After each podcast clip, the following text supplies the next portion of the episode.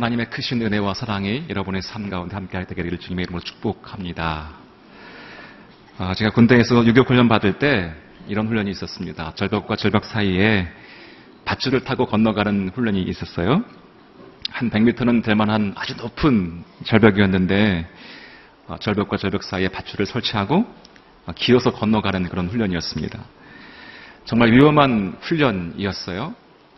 조교가 하는 것을 보면서 어, 나는 저것을 하면 죽을지도 모르겠다라고 두려워했던 기억이 납니다. 저는 거의 초죽음 상태에 이르렀고 내가 과연 저것을 할 수 있을까 고민했던 것 같아요. 아, 근데 정말 제 차례가 와서 제가 그것을 하면서 신기한 경험을 했습니다. 제가 죽지 않고 살아서 한 50m는 좁게 될 만한 그 밧줄을 제가 당기면서 건너가고 있는 거예요. 저만 한 줄 알았더니 한 500명 되는 부대원들이 다 그것을 너끈히 해내는 것이었습니다. 한 명도 안 죽었어요. 왜 그럴까? 왜 그렇게 위험하고 처음 봤을 때는 아무것도 할 수 없을 것처럼 보였던 그런 것인데 다 감당할 수 있었을까? 아마 우리 안에는, 인간 안에는 죽고 싶지 않은 본능이 있기 때문인 것 같습니다. 인간에게는요, 반드시 살아야 한다라고 하는 본능이 있습니다. 죽고 싶지 않은 거예요.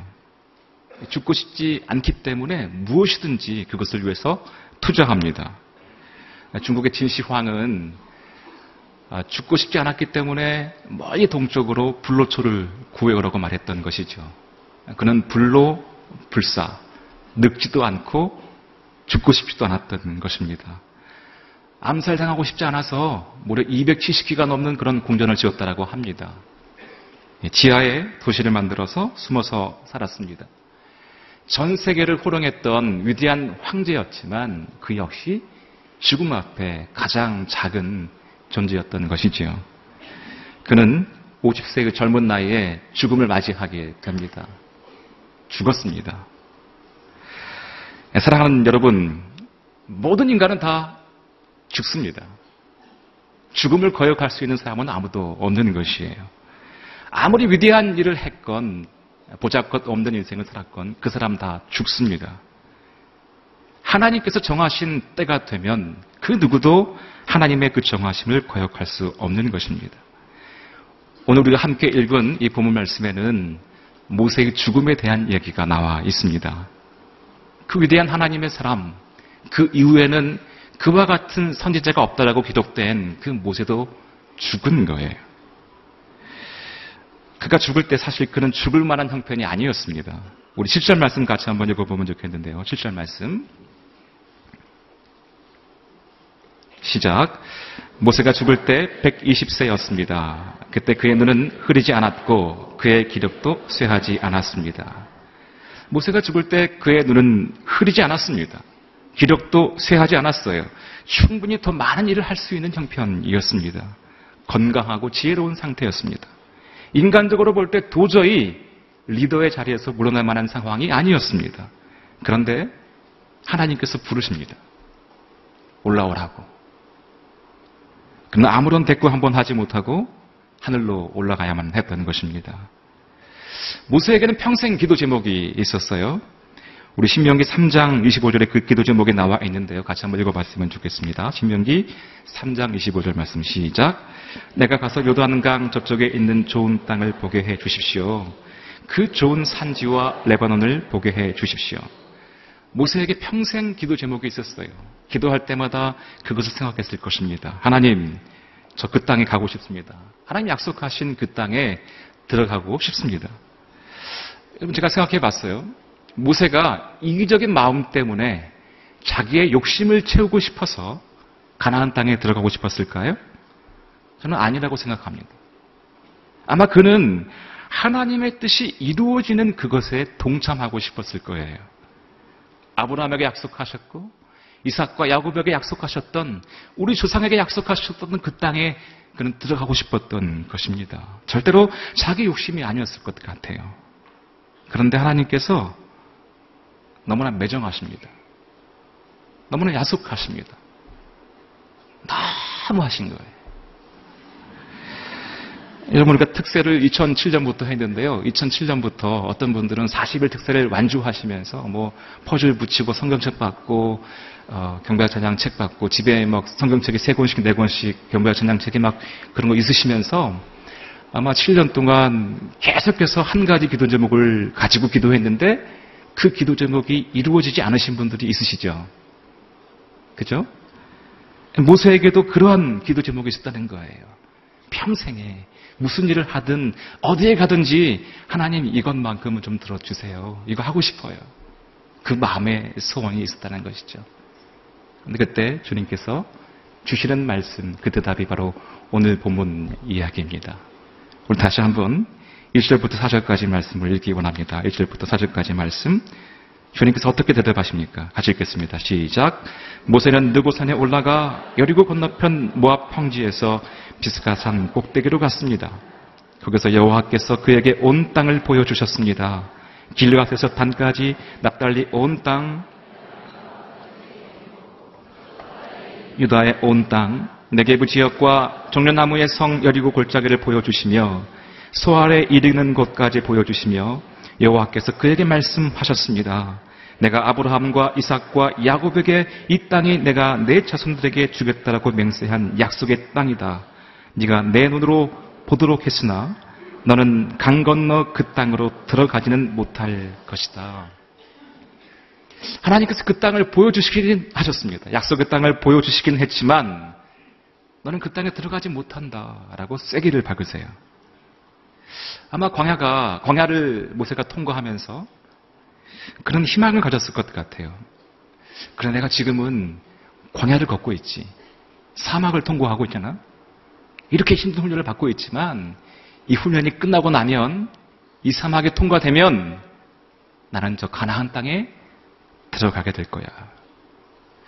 내가 단련된 다음에는 정금같이 내가 나올 것이다라고 그는 확신했을 거예요. 그런데 아니에요. 하나님의 대답은 너는 강 건너 그 땅으로 들어가지 못할 것이다.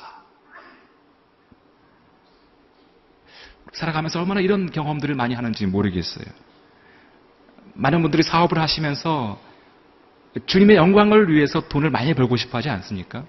그냥 나만 잘 먹기 위해서가 아니라 하나님을 위해서 나는 돈을 많이 벌고 싶었던 거예요.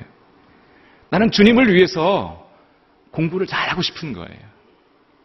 주님의 영광을 위해서 그 학교에 가고 싶었고 주님의 영광이 되기 위해서 그 회사에 가고 싶었던 것이죠. 어머나 많은 분들이 결혼을 위해서 기도하고 있지 않습니까? 하나님, 주님의 영광을 이룰 수 있는 가정을 위해서 결혼하고 싶은 것이죠. 하나님, 그런 영광을 위해서 데이트도 하고 아기도 갖고 싶었던 것이죠. 그런데 현실은 그렇지 않습니다. 열심히 기도하고 피땀 흘려서 광야를 통과하고 있는데 현실에 아무런 하나님의 만지심과 응답이 없는 것처럼 보입니다. 참 매정하신 하나님, 야속하신 하나님이라고 생각되지요. 정말 그럴까요? 정말 하나님께서 평생 하나님의 사람으로 살아왔던 사람의 소원 하나를 들어주시지 못할 만큼 그렇게 매정하신 하나님이실까요? 그렇지 않습니다. 하나님은 반드시 우리 마음의 소원을 이루어 주시는 하나님이십니다. 단지 하나님의 시간, 하나님의 타이밍에 맞추어서 그 소원, 그 일을 이루실 뿐인 것이에요. 저는 마태복음 17장 변호사 사건을 보면서 상당히 놀라운 경험을 하게 되었습니다. 함께 읽어보겠습니다. 마태복음 17장 1절부터 4절까지 말씀. 시작. 그리고 6일 후에 예수께서 베드로와 야고보와 야고보의 동생 요한을 데리고 높은 산으로 올라가셨습니다. 예수께서는 그들 앞에서 모습이 변모돼 얼굴이 해처럼 빛나고 옷이 빛처럼 새하얗게 됐습니다. 바로 그때 모세와 엘리야가 그들 앞에 나타나 예수와 이야기를 나눴습니다. 베드로가 예수께 말했습니다. 주여, 우리가 여기 있으니 참 좋습니다. 주께서 원하신다면 제가 여기에다 초막 셋을 만들어 하나는 주를 위해, 하나는 모세를 위해, 하나는 엘리야를 위해 세우겠습니다. 이 변화산 사건은 모세가 죽은 지 수천 년 이후에 벌어진 사건입니다. 모세가 가나안 땅에 들어간 거예요.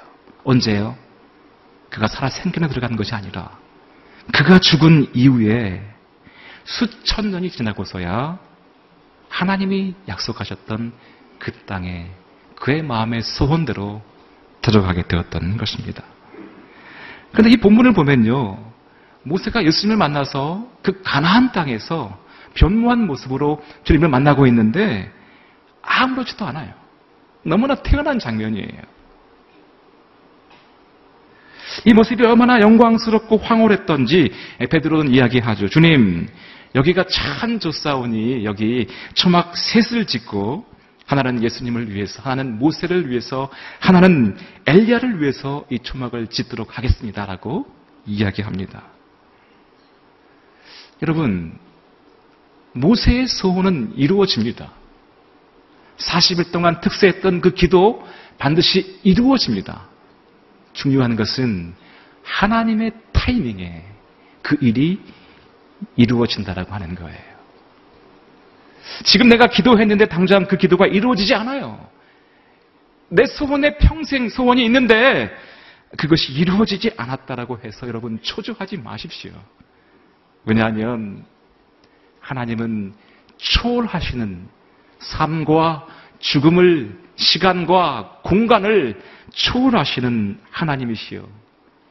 그 예수 그리스도를 믿는 우리 모두는 죽음을 초월하는 사람들이기 때문입니다. 우리는 삶과 죽음을 초월하도록 지음받은 하나님의 사람들입니다. 성경은 예수 그리스도의 피와 살을 먹은 사람들에게는 영생이 있다라고 선포하고 있습니다. 여러분 우리에게 영원한 생명이 있는 거예요. 나는 부활이요 생명이니 나를 믿는 자는 죽어도 살겠고 무릇 살아서 나를 믿는 자는 영원히 죽지 아니하리니 살아서 예수 그리스도를 믿고 있는 우리는 영원히 죽지 않는다는 거예요. 우리는 영원히 죽지 않습니다. 죽어도 살아요. 우리의 인생은 죽음을 초월하는 인생인 것입니다. 여러분, 서로 싸울 때요, 자기 살겠다라고 싸우는, 싸우는 사람 별로 안 무섭습니다. 근데 싸울 때 누가 무섭냐면요, 죽음을 초월한 사람이 무서워요. 죽기 살기로 달려드는 사람이 무서운 거예요. 그 주일 저녁에 그 예능 프로그램 가운데 러닝맨이라는 프로그램이 있지 않습니까? 거기에 보면요. 초능력자들이 막 나와요. 시간을 거스르는 자, 공간을 지배하는 자.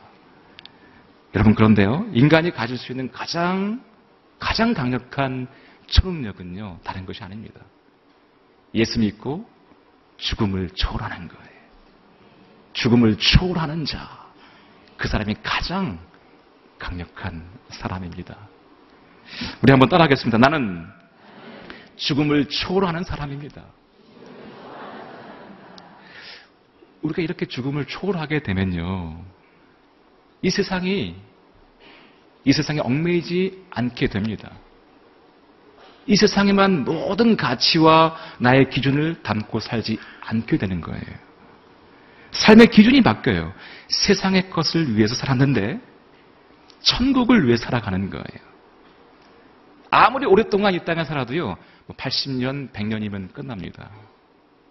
그런데 우리 인생의 기준이 그 100년에 제한된 인생이 아니라 영원이라고 하는 하나님의 시간 안에 담겨 있게 되는 것입니다. 이 땅에 살지만 이 땅에 사는 동안 천국의 삶을 살게 되는 거예요. 세상과는 정반대의 삶을 살게 됩니다. 여러분 산상수훈에 보면요. 가난한 사람이 복이 있대요. 정말로 그렇게 생각하십니까? 만약에 이 세상의 가치를 두고 있는 사람이라면 이 세상의 영화를 누리겠다라고 생각하는 사람이라면요. 가난한 자가 복이 있다는 것을 받아들일 수 없지요. 애통하는 자가 복이 있고 의를 위해서 핍박받는 자가 복이 있고 손해 보기를 즐겨하는 사람이 복이 있다라고 말씀하십니다. 왜 이러한 삶을 살게 될까요? 영원한 삶에 대한 가치를 갖게 되니까 넉넉히 양보하고 손해보는 삶을 살게 되는 거예요. 여러분, 가나안 땅을 눈앞에 두고서 모세가 그 땅에 들어가지 못할 이유가 뭐가 있겠어요? 바로 눈앞에 가나안 땅이 보이고 있거든요. 아마 그 거리가요. 저 남산 위에서 여의도 정도 바라보는 그런 정도 거리였을 거예요. 저 같으면요. 평생 가고 싶었던 땅이니까 그냥 갔을 것 같아요. 새벽에 몰래 갔다고 회개했겠죠. 주님 정말 갔다 오고 싶었어요. 꼭 한번 밟아보고 싶었어요. 그런데 오늘 본문에 보면 모세가요 안 갑니다. 너무나 당연히 안 가요. 그렇게 평생 그것을 소원하는 기도 제목을 가지고 있었지만 그 땅에 안 가요. 바로 눈앞에 보이는 그 땅을 들어가지 않습니다. 젊었을 때는 그 땅에 한번 가보는 것이 소원이었는데 인생의 말년이 되었을 때 그 땅에 가는 것 전혀 관심이 없어요. 왜요? 그는 죽음이 죽음을 초월하는 삶을 배운 거예요. 그래서 인생에 대한 기준이 달라진 것입니다. 여러분 예수님께서 베드로에게 이렇게 말씀하시죠. 너가 젊어서는 네가 가고 싶은 네가 원하는 곳을 갈 수 있다. 갔다. 그런데 나를 더 사랑하면 사랑하게 될수록 나를 사랑하게 된 이후에 너는 너가 원치 않는 곳으로 끌려다닐 것이다. 여러분 베드로가 힘들었을까요? 베드로가 괴로웠을까요? 아니죠. 그는 주님을 사랑하는 가운데 죽음을 초월하는 인생을 배운 거예요. 그래서 괜찮습니다. 주님을 위해서 기꺼이 손해보고 희생당할 수 있는 거예요. 지난 겨울에 제가 아이티라고 하는 곳을 다녀왔습니다. 세계에서 가장 못 사는 나라 중에 하나이죠. 그- 그곳에 가면 시티 솔레라고 하는 시티 솔레 세계 3대 우범 도시가 있어요. 그곳에 가면요. 수십 개의 깽단들이 있습니다. 깽단들이 매일같이 총싸움을 하고 있는 그런 곳이에요. 영화에 나오는 그런 일들이 그곳에서 지금 펼쳐지고 있어요. 그런데요. 그곳에 선거사님들이 들어갑니다. 들어가서 복음을 전하고 그 깽단들 예수 믿고 돌아오는 일들이 있어요. 아직까지 여전히 그 깽단 조직에 수속되어 있지만 예수의 복음을 받아들이고 주님으로 인해서 변화되고 있는 그런 일들이 그곳에 있어요. IT 안에 가장 심각했던 질병은요, 콜레라였습니다. 이 콜레라는 조기 대응만 하면 살 수 있는 병이에요. 자, 그래서 위험한 동네들, 콜레라가 많은 그런 전염되어 있는 지역에 선교사님들이 들어가요. 텐트를 치고 24시간 동안 병원을 가동합니다. 콜레라 환자들을 받는 거예요. 밤늦게 와도 그 사람을 치료해 줍니다. 여러분, 전염병이라는 게 뭐예요?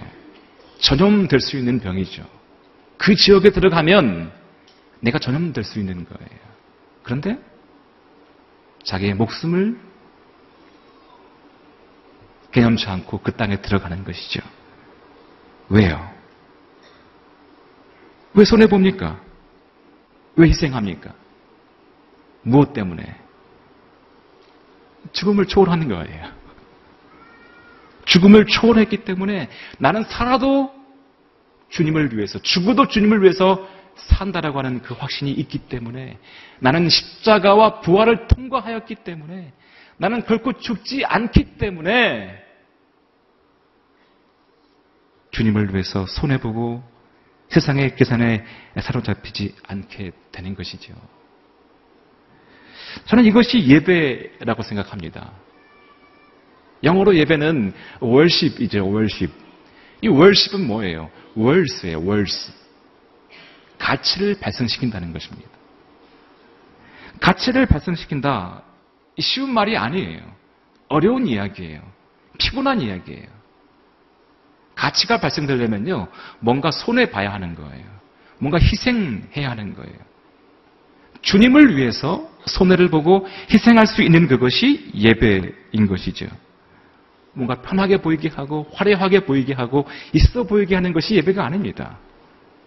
주님을 위해서 손해 보려고 할 때 그때 진짜 예배가 있는 거예요. 이 IT 아웃리치를 가서 돌아오는데요. 어, 저희 멤버 중에 한 명이 비행기를 못 탔어요. 자매님 한 분이 비행기를 못 탔는데 미국에 돌아오려면은 어, 미 정부에서 어, 승인을 해줘야 돼요. 그런데 컴퓨터가 계속 오류를 일으켜서 자매님 한 분이 비행기를 못 타게 된 거예요. 분명히 항공사 명단에는 있는데 미 정부에서 나오는 그 퍼밋이 떨어지지 않은 거예요. 자매님 혼자 남은 상황에서요. 저희가 너무나 마음이 아팠어요. 제가 남고 싶었지만 나머지 19명의 지체들이 있었기 때문에 그들을 통솔 해서 갈 수밖에 없었고 어, 저희 팀들에게 부탁했어요. 누가 이 자매님을 위해서 함께 남을 수 있겠냐라고. 놀라운 것은요. 멤버들 전부가 다 내가 남겠다라고 자원하는 거예요. 힘든데, 무서운데, 손해보는 건데, 어려운 것인데, 그것을 다 자원하는 거예요. 사서 고생하고 싶은 거예요. 미국으로 돌아갔어요. 뉴욕 공항에서 트랜스포를 하는데, 이번에는 저희 멤버 중에 두 명이 뭐 오버부킹이 됐다라고 해서 LA로 가는 비행기를 타지 못하게 되었습니다. 다 비행기를 타고 떠나면 되는데 두 명이 못 탔어요. 알아보니까 두 명이 오버부킹 때문에 들어오지를 못한 거예요. 티켓은 가지고 있는데 비행기 안으로 들어오지 못하게 되었습니다. 그때 저희 팀 한 자매가 승무원에게 열심히 설명했어요. 우리가 팀이고 멤버이고 아, 그런데 이미 만석이 된 비행기 안에 그들을 들어보낼 수가 없었던 것이죠. 근데 이 자매님이요. 남게 된 두 분의 지체에게 전화를 걸었어요. 그리고 이렇게 얘기합니다. 누구누구야. 미안해. 미안해. 그러면서 눈물을 떡떡떡 흘렸어요. 제가 옆에서 그 장면을 보고 있었는데, 아니, 이 자매님이 잘못해서 두 명이 비행기를 못하게 되었나요? 이분이 실수했어요? 이분이 전혀 잘못한 것이 없죠.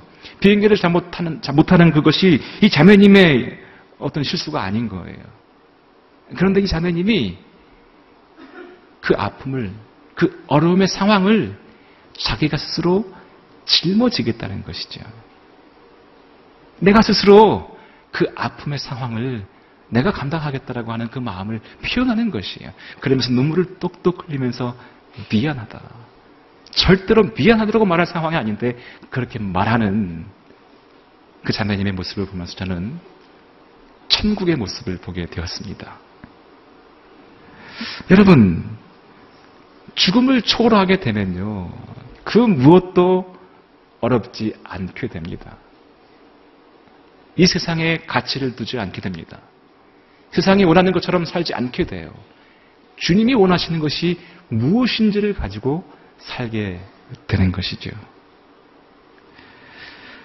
모세는 120년 인생 가운데 80년의 광야 생활을 통과했습니다.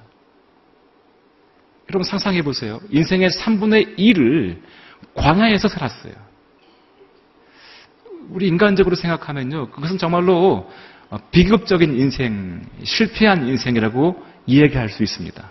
그러나 80년의 광야, 인생의 3분의 1을 광야에 살았던 그 모세는 하나님 모시기에 가장 위대한 선지자가 되었던 것이죠. 여러분, 오늘 모세에게 더 이상 그가 가나안 땅에 들어가고 안 들어가고는 중요한 문제가 아닌 거예요. 하나님이 원하시는 것을 하는 것에 대해서 그는 아무런 갈등이 없었던 것이에요. 왜요? 죽음을 초월한 인생이기 때문입니다. 오늘 많은 분들이 그렇게 이야기합니다. 이래서 죽겠고, 저래서 죽겠고, 오늘 이래서 열받고, 저래서 열받고. 그래서 따지고, 매일매일 전쟁과 같은 일상을 살아가고 있어요. 우리가 혹시 너무나 많이 이 세상에 얽매여서 이 세상의 규산에 따지며 살아가고 있는 것은 아닌지 모르겠습니다. 저는 오늘 우리의 삶이 하나님의 것을 선택하기를 다짐하는 인생이 되었으면 좋겠습니다. 살고 죽는 것에 대한 우리의 시선이 바뀌었으면 정말로 좋겠습니다. 우리 죽습니다. 근데요, 절대로 죽지 않습니다. 하나님은 초월하시는 하나님이시고, 우리는 죽음을 초월하시는 하나님의 사람들이기 때문입니다.